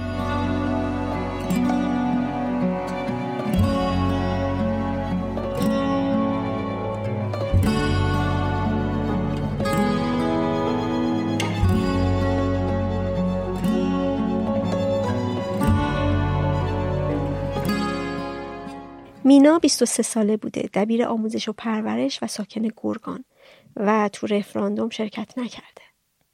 نه کلا با اون رفراندوم اصلا موافق نبودم به خاطر اینکه زمانی هم که من اون زمان توی گرگان زندگی می‌کردم به خاطر موقعیت کاری خودم و همسرم. و زمانی که اصلا از همون شروع عواست اعتراض و تظاهرات وقتی صحبت این مسئله شد که مثلا یه روسری روسریتون بندازین و اینا من اصلا اومدم بیرون چون گفتم که ما هدفمون این نبود و بعدم که به رفراندوم گذاشته شد خب طبیعتا اصلا عضو گروه خاصی نبودم. اما به هر حال روی اعتقادات خودم اصلا قصد قصد خودم و اطرافیانم حداقل اونایی که من میشناختمشون هیچ کدوممون روی مسئله جمهوری اسلامی و اینا نبودیم. کلا که اصلا با جمهوری اسلامیش موافق نبودم. اما اگر جمهوری های دیگری هم در کنارش می بود خب مطمئنا با تفکر اون زمان خودم این انتخابم نمی‌تونست باشه دیگه. صد درصد این انتخاب من نبود که جمهوری اسلامی باشه. ولی با آره با اینکه فقط یک گزینه در پیش رو داشته باشم کاملا مخالف بودم. و طبیعتا کسانی بودن که معتقد بودن حالا ما بذاریم که فعلا شاه بریم. میگم این مشکل اصلی این بود که اکثر آدما فکر می‌کردن که خب حالا ما فعلا از شر یکی مثلا خلاص شیم بعد بعدها باز تصمیم بگیریم. اما من از همون ابتدا هم با این مسئله مخالف بودم. ولی خب چرا بودن کسانی که تو دوستا تو همکارا؟ میگم با این تفکر که حالا فعلا برای خلاص شدن از اون یکی اینو برگزینیم طبیعتا یه تعدادی رأی دادم ولی در این حال خب یه تو خانواده خودم که فکر می‌کنم هیچ کس رأی نداد. یعنی خواهرم برادرم پدرم مادرم اینا رو مطمئنم که رأی ندادن. دقیقا برای این بود که رژیم تغییر کنه. دقیقا به خاطر این بود که به هر حال اون زمان هم نمیشه گفت که بهشت برین بود مردم زیادی در سختی بودن و واقعیتش اینه که اون رفاهی که حالا الان هممون معتقدیم که نه اون موقع بهتر بود شاید در یه سری مسائل اجتماعیمون یا آزادی هایی داشتیم. ولی خب طبیعتا ما مردم بسیار زیادی در سختی و رنج بودن. خب دیدن همه اینا و خوندن حالا مقاله ها یا کتاب هایی که در میگم به صورت گاهی اوقات به صورت مخفیانه بود همینا باعث می شد که یه دید دیگه یادم نسبت به اون زمان هم داشته باشه. شاید الان در این سن من فکر کنم که نه البته من همچنان در این سن هم که دیگه الان 66 سالمه فکر نمی کنم که نه اگر اونها بودن هم بهتر بود. شاید یه آزادی هایی بود یه آزادی های اجتماعی خب طبیعتا بیشتر از الان بود. مطمئنا مردم فکر می‌کردن می‌خوان یک تغییراتی رو به وجود بیارن. خب با توجه به اینکه چریکای فدایی خلق بودن و گروه مجاهدین بودن طبیعتا اون شور و هیجان اولیه بود. به خصوص حالا ما که یکم سنمونم نه در سنین بالاتر شاید ولی ماها که مثلا در سنین جوانی بودیم و حالا کتاب های زیادی رو به شکل مخفیانه خونده بودیم از یا کارهای زیادی رو دیده بودیم اون شور و هیجان بود. ولی خیلی از بچه ها بعد از میگم ماجرای دیدن عکس در ماه و نمی‌دونم این مسائل یه کمی دل سرد بودیم. اما اگر عامه مردم رو بخوایم در نظر بگیریم مردم عامی رو بخوایم در نظر بگیریم حالا میگم باز با توجه به اینکه من در یک شهرستان نسبتا کوچیک زندگی می‌کردم و دوروبر این شهر در شهرهای شمال روستاهای نزدیک به شهر زیاده و من خودم چون توی یکی از مدارس نزدیک به شهر در یک روستا در واقع تدریس می‌کردم اون شور و هیجانه بود به خاطر اینکه به حال اون بعد مذهبی یه کمی غلبه کرد. اما من فکر می‌کنم که وقتی به پای صندوق رأی رسید باز هم عامه مردم شرکت کردن. اما یه به هر حال یه گروهی پا پس کشیدن و مطمئنم که یک کمی از اون شور هیجان کم شد. اما من واقعا همچنان به این معتقدم که اینکه تعداد مردمی که رأی دادن حالا یادم نیست الان اینا چند درصد اعلام کردن 98 درصد فکر می‌کنم اعلام کردن. نه من فکر نمی کنم 98 درصد بود و فکر می‌کنم که این رأیگیری خیلی واقعی هم نبود. یعنی آماری که دادن در واقع واقعی نبود. چون خیلی ها در اون زمان از کسانی که من میشناختمشون و پای این صندوق رفتن خب رأی نه رو انداختند و شاید این رأی هایی که نبود مثبت اعلام شد. نمی‌دونم دیگه فکر می‌کنم که خیلی واقعی نبود. مینا میگه که بین اون و دوستانی که رفتن رأی دادن و رأی آری دادن فاصله ای نیفتاد دوستیشون ادامه پیدا کرد ولی بعدها نظر خیلیاشون عوض شد. اکثر مردم واقعا فکر نمی کردن که به این قدرت رسید به این قدرت برسن اینا. و شاید میگم دقیقا همینو میگم دیگه. ببین همین فکر می‌کردن که خب حالا بذار از شر اون خلاص شیم بعد یه فکری می‌کنیم. دقیقا چیزی که در مورد روسری به همون گفته شد. یعنی وقتی که صحبت می‌شد توی محیط کار که آقا من نمی‌خوام روسری سرم کنم من اصلا مایل نیستم به این کار. همه می‌گفتن که نه حالا صبر کنیم. الان جنگ الان فلانه الان کمی اوضاع خوب نیست. حالا صبر کنیم. حالا فعلا راجع به این مسئله حرف نزنیم. بعدا حرف می‌زنیم. حالا الان سکوت کنیم. بعدا حالا الان فوقش یه روسری رو سرمون میندازیم. اتفاقی نمیفته ولی خب این اتفاق افتاد به دلیل اینکه از همون روز اول البته که در همون موقع هم خیلی ها در این تظاهرات شرکت کردن که روسری و اینا مایل نیستن از جمله کسایی که بودیم ولی خود من مثلا اما خب ظاهرا اونا موفق بودن دیگه. یعنی تونستن که مردم رو با اینکه حالا جنگ و حالا الان در شرایط بحرانی هستیم و بهتر که فعلا فقط به فکر منافع کشور باشیم از مرزهامون دفاع کنیم. بعدا بعدا خب طبیعتا این بعدنه تا آخر شد دیگه. مینا همچنان ساکن ایرانه. میگه که یک بار در زمان خاتمی توی انتخابات شرکت کرده و اون هم به اصرار بچه های نوجوانش که می‌گفتن که این انتخابات قراره که باعث تغییر بشه. آره خیلی مثلا می‌گفتن که وقتی تو شرکت نمی کنی یعنی تو البته منظورشون امثال من. که شرکت نمی کنید پس اگر یه کسی بیاد که اجازه ندارید قر بزنید اجازه ندارید بگید که این اینطوریه اون اونطوریه چون شما هیچ دخالتی نکردید و نیومدید بین به اصطلاح این دو نفر یا سه نفری که کاندید شدن. خیلی هنوز هم هنوز هم خیلی معتقدن که ما باید شرکت می‌کردیم.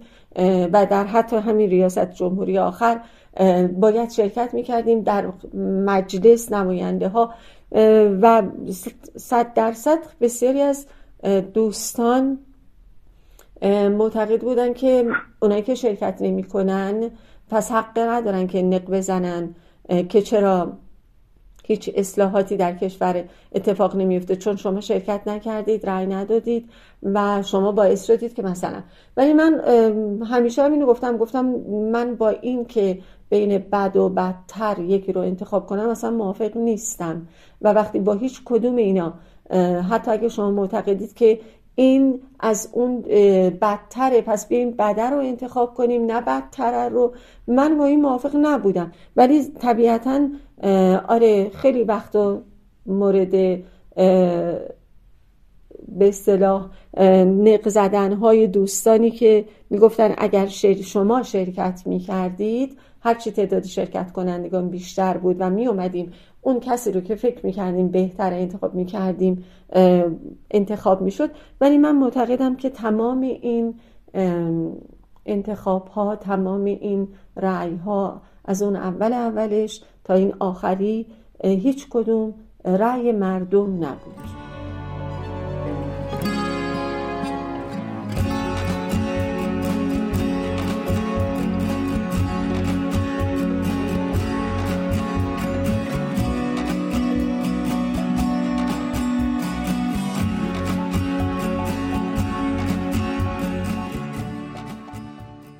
فرمهر 18 ساله بوده و سال آخر دبیرستان.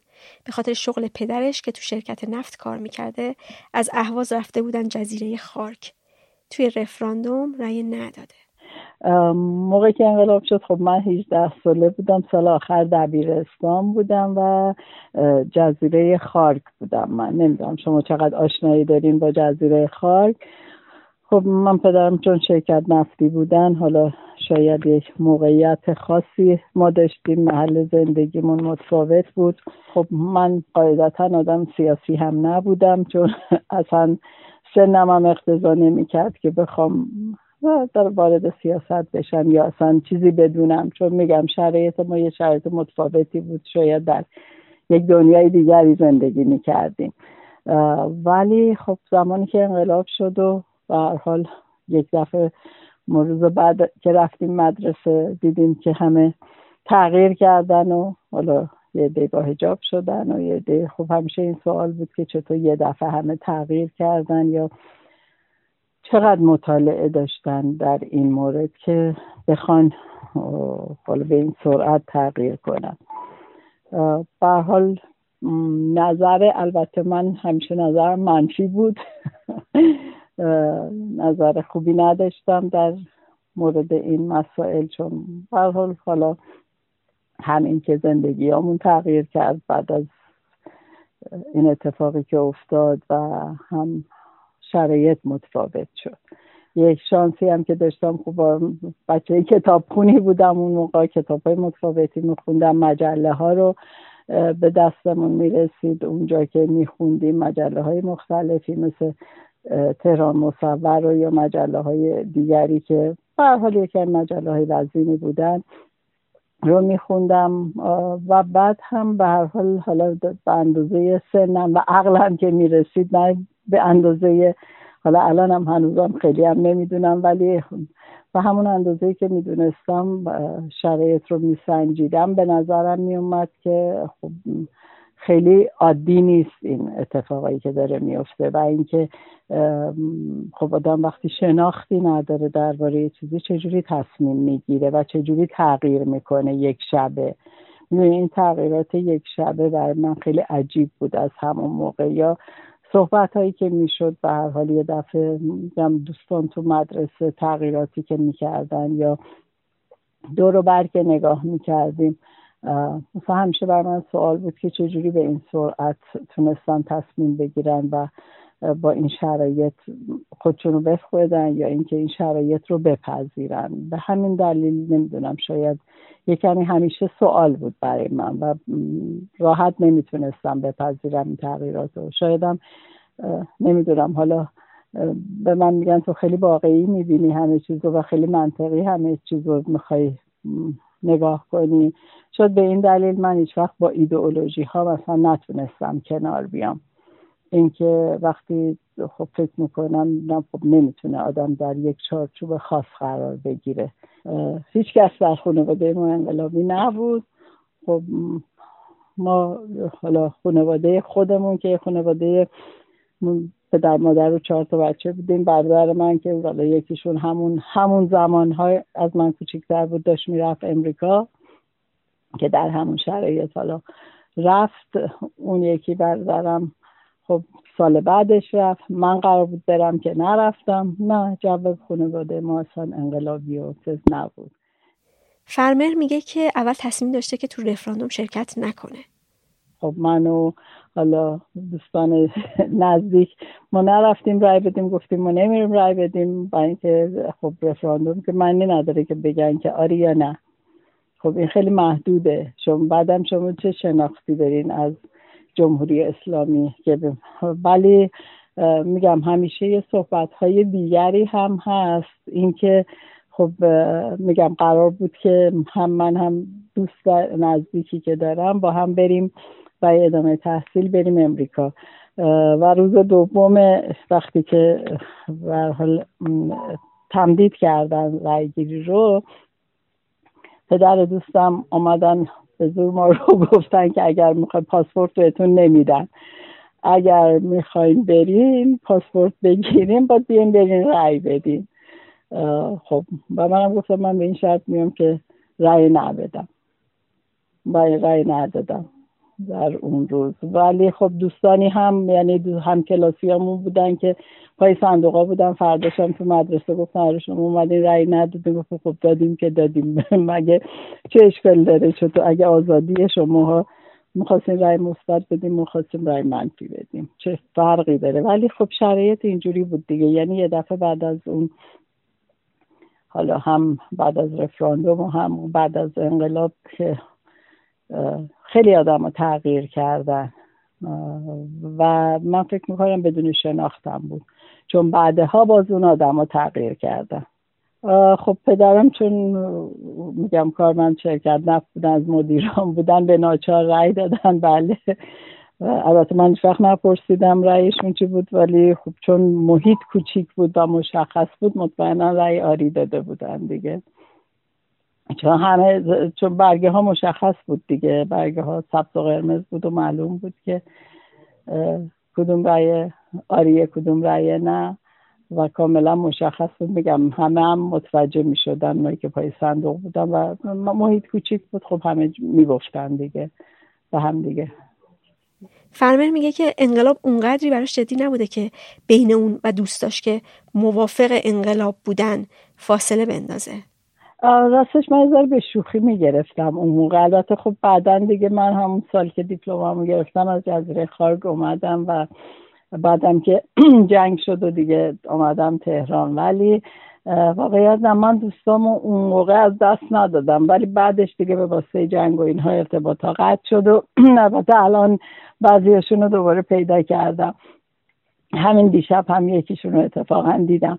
نه من خیلی خودم خودم رو درگیر این چیز نکردم با دوستان که یا با هم کلاسی ها. خب بیشتر هم کلاسی بودیم دیگه. و حالا دوستانم رو که دارم هنوز اونایی که از قبل هم بودن. خیلی بحث نمی کردیم که برای اینکه اونها هم چیزی برای گفتن نداشتن. ببینه رو سری رو سرشون کردن همه. یا نمی‌دونم یه دفعه مدافع شدن ولی حرفی برای گفتن نداشتن. یعنی حالا من نمی‌دونم اینجا بگم درسته یعنی مثلا یک کم کلاسی ما که تا شیش ماه قبلش آلبوم درست می‌کرد چهارم آبان نهم آبان آلبوم های خانواده سلطنتی درست می‌کرد. اون از همه مثلا روسریش جلوتر بود بعد از اینکه آمد مدرسه. یعنی همونقدر که اونور افراطی بود این برم افراطی شد. ولی بعدا شنیدم که اونم تغییر کرد. ازش پرسیدم چی شد که مهاجرت نکرد؟ دوست نداشتم برم. و بعد خب وقتی که انقلاب شد و این ماجراها پیش اومد برها پذیرش هم گرفتم. مخصوصا برای رشته ای که دوست داشتم رشته جامعه شناسی.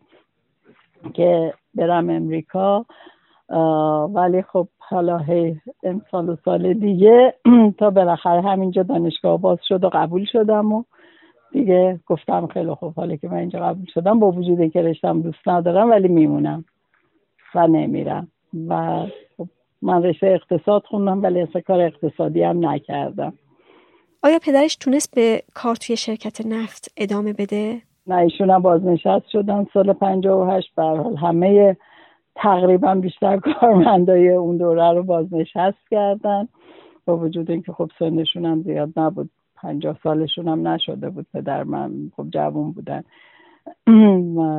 ولی خب همه هم دوره ایشون رو بازنشست کردن و دیگه ما حال چون یه امکانی هم داشتیم تهران و جنگ هم شد خوزستان دیگه پدرم هم بازنشسته بودن دیگه آمدیم تهران زندگی کردیم. در سن 48 سالگیشون فشار خون گرفت و نمی‌دونم چندین بیماری دیگه و خیلی هم زود فوت کردن دیگه. 64 سالگیشون اصلا سکته کردن فوت کردن. به حال اینا بی تاثیر نبوده دیگه. وقتی آدم در سنیه که هنوز می‌تونه کار کنه بازنشست میشه. اونم خب پدر من خیلی آدم بود که خیلی فعال بود. البته بعد هم خب بیکار ننشست کارهای داوطلبانه می‌کردن جاهای مختلف. ولی خب مسلما تاثیر زیادی داشته دیگه. خب بودم.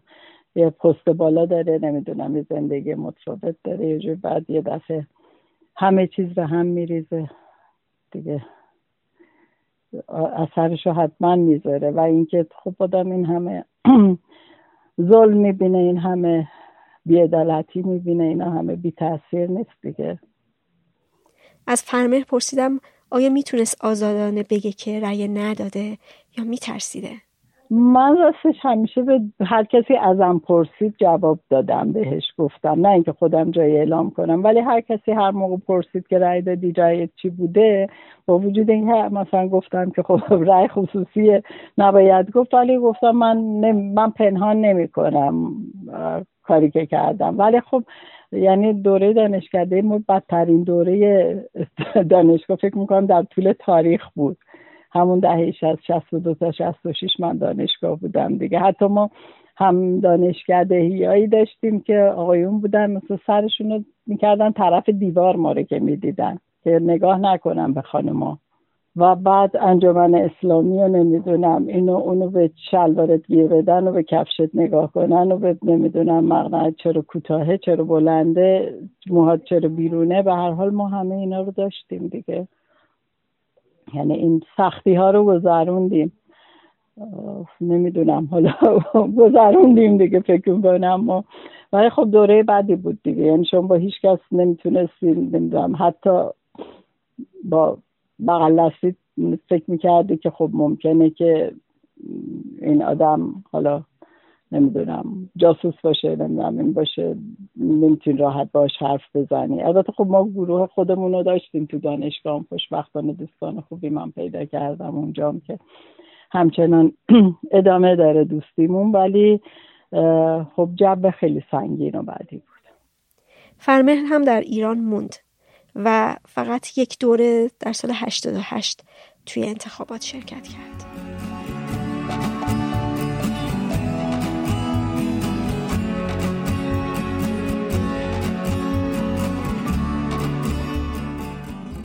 میم که الان ساکن خارج از ایرانه زمان رفراندوم مدرسه می‌رفته و 16 ساله بوده و رأی نداده به جمهوری اسلامی.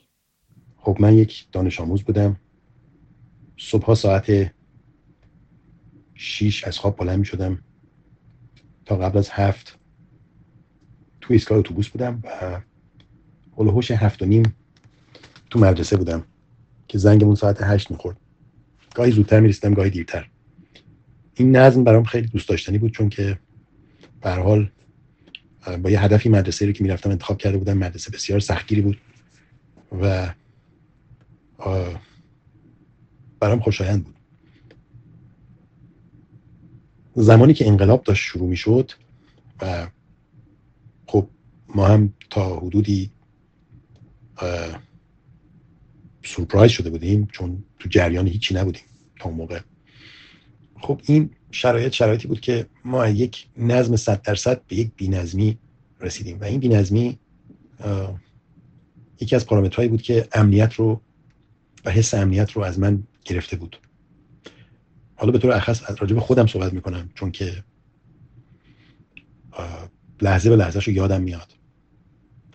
حتی یک بار با چند تا از دوستامون از جذب کردیم که بریم تظاهرات. یعنی گفتیم بریم ببینیم چه خبره. شاید ده قدمی تو خیابون راه نرفتیم که به نظر اومد که نه. اون چیزهایی که ما فکر می‌کردیم و ممکن بود مخالفت هایی داشته باشیم با فرزن یک نظام پادشاهی اونا این چیزهایی نبود که اینا تو خیابون می‌گفتن. بنابراین ادامه ندادیم. یک بارم که با خانواده اقدامم نه بیشتر جهت تماشا رفتیم. تو همون ساختمان معروفی که توی خیابون انقلاب بود رفتیم توی یکی از این طبقات و و شروع کردیم تماشا کردن که بعد که برگشتیم پدرم با ما دعوا کرد که چرا رفتیم برای تماشا؟ و با کسی که ما رو برد.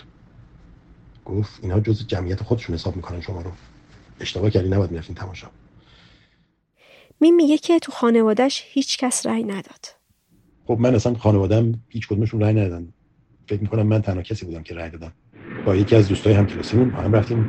یکی از حوزه های رأیگیری. دقیقا یادم کجا بود؟ و به عنوان شاهد من رأی آری رو آوردم خونه که به خانواده نشون بدم. چون مدت ها بود که من نگران آیندم بودم.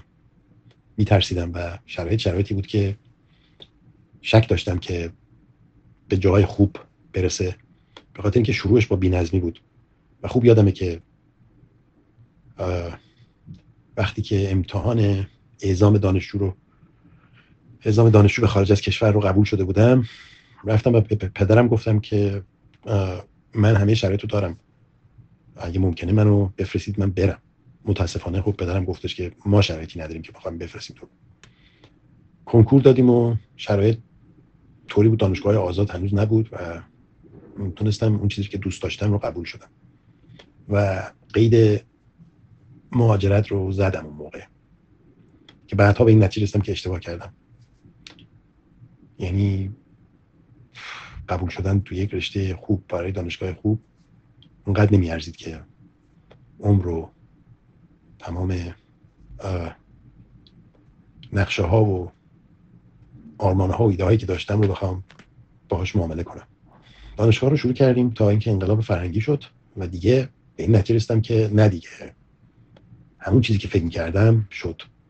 تو فکر رفتن افتادم باز دوباره ولی این دفعه دیگه اعتبار اون امتحان اعزام دانشجو تموم شده بود. باید قاچاقی یا از مرز فرار می‌کردم یا سرباز بودم. بعد هم که دانشگاه مجددا باز شد. بعد از سه سال جنگ و این داستان ها شروع شد. و کلا اون چیزی که من حدس می‌دادم و درست بود داشت اتفاق میافتاد. کسانی که رأی آری می‌دادند خب من اونها رو هم می‌شناسم خوبم یادمه. یه مقداری با ترس هم مواجه بودند یعنی فکر می‌کردن که از قافله عقب میفتن و الان فکر می‌کردن که یک معجونی هستش که اینها ممکنه بهشون نرسه. و خب بعضیاشون احتمالا حق داشتن و برخیشون اشتباه می‌کردن. برمیگرده به اینکه چقدر تونستن از کاسه انقلاب برداشت کنن. ما از خانواده پولداری نبودیم. تقریبا خانواده لیبرالی بودیم به هیچ گروه و هیچ چیزی هم وابسته نبودیم. علت این که رأی ندادم همون روزهایی بود که بینظمی رو می‌دیدم. علت این که رأی ندادم این بود. من چیز روشنی ازش نمی‌دیدم و روزهای خوبی رو نمی‌دیدم. ترس منو گرفته بود. ناامنی. به خاطر بینظمی. اینها دلایلی بود که برای یک بچه حالا بچه نه نمی‌دونم یک 15 16 ساله که کلا همش در شرایط امن زندگی کرده بود. صبحونه حاضر بود نهار حاضر بود. خونه اجاره بود اما مشکلی نداشتیم زندگی می‌کردیم. شرایط شرایط امن بود. تو اون شرایط اگر یک روز یک تغییر آنی پیش می اومد قطعا حس ناامنی می‌داد بهمون و این تغییر یکی از همونها بود که در بی نظمی در واقع تونست اون امنیت رو از من بگیره. من در مورد بچه های دیگه نمی‌دونم. شاید بچه های دیگه شرایط مالی خوب داشتن و اون بی نظمی اونقدر اذیتشون نمی‌کرد. شاید هم اونها جز همون کسایی بودن که تو تظاهرات بودن و امید به آینده بهتر داشتن. بنابراین این بی‌نظمی بازم اذیتشون نمی‌کرد. ولی من داشتم با یک نظمی جلو می‌رفتم و می‌دونستم که آینده از آن ماست. برای همین به هیچ وجه توجیه نشدم که با اون شرایط بتونم به آینده خوبی برسم. این پنجاه و یکمین قسمت رادیو مرز بود. ممنون که تا آخر گوش کردید و ممنون از گروه کلی که موسیقی شروع و پایان پادکست رو ساختن. مرزیه بهمن 1401「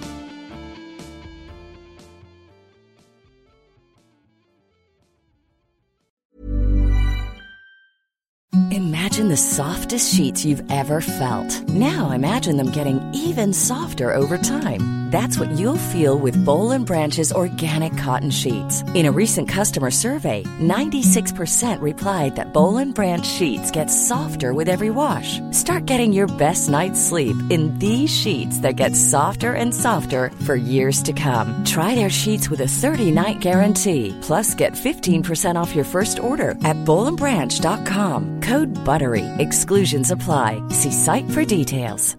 Hi, this is Paige from Giggly Squad, and I want to talk to you about Splash Refresher and my water intake. Okay, so you guys obviously know that I'm a hydrated girly, but sometimes when you drink that much water, it starts to just taste bland, and you're just like, I need something to spice it up. That's why I love Splash Refresher. It has zero sugar, zero calories, and it's a splash of sweetness. And they come in five different flavors. They're so good wild berry, acai grape, pineapple mango, lemon, and mandarin orange. My favorite is the wild berry because I just I just love a berry. So if you're like me and you're drinking water all day, then try Splash Refresher. It's going to absolutely change your water game and it's good for you. Hi, this is Kristen. And this is Jen from My Mom So Hard. And we're here to talk about By Heart. Do you remember when you were nursing and you were like, I want to give the best thing I can to my baby? Well, we've got that for you. It's called By Heart, and it is a infant nutrition company built from the ground up to deliver real innovation on behalf of babies and parents. Curious about By Heart? Redeem your welcome offer at byheart.com slash podcast with code MOMS20 for a limited time. Additional terms and conditions apply. Tell them my mom so hard sent you.